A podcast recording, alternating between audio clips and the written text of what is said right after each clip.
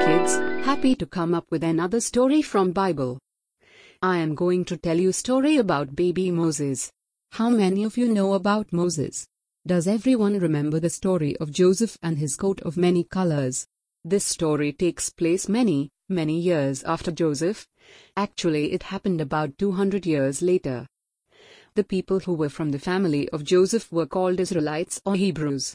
As it happens, there were more and more Israelites than ever before. The Israelites had children, and their children had children, and soon there was too many to count.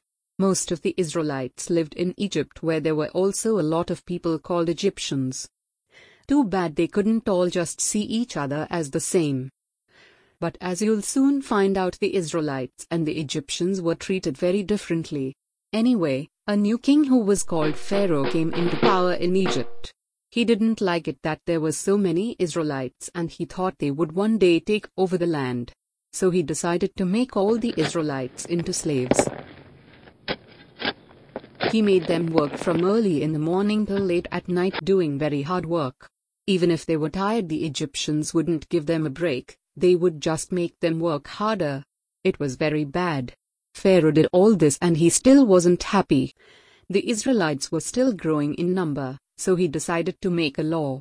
If any boys were born to the Israelites, he would have them killed. At this time, there was an Israelite couple who were expecting to have a baby.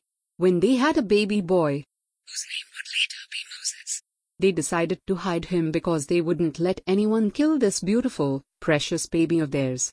They hid Moses for three months, but as he got older, he didn't sleep as much and he cried louder than before.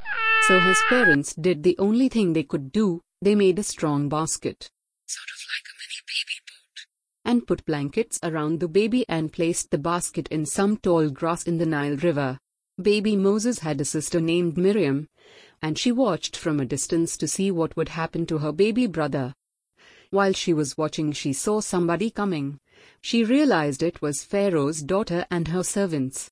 They were dressed like they were famous, and she had seen her before and remembered what she looked like. Pharaoh's daughter had come for a swim. While she was swimming, she noticed a basket floating a little ways away in the tall grass. So she asked one of her servants to go see what it was. The girl brought the basket over to her, and when Pharaoh's daughter opened it, the light startled Moses, so he woke up and started to cry. What a sweet, beautiful little baby. It must be one of the Israelites. Pharaoh's daughter said to her servants. Miriam had seen what had happened, and she hurried over and asked, Would you like me to go find an Israelite woman to feed the baby for you? Yes, go and find someone who can nurse the baby. She answered. Miriam ran as fast as she could and told her mother that Pharaoh's daughter had found him and wanted someone to come to nurse him.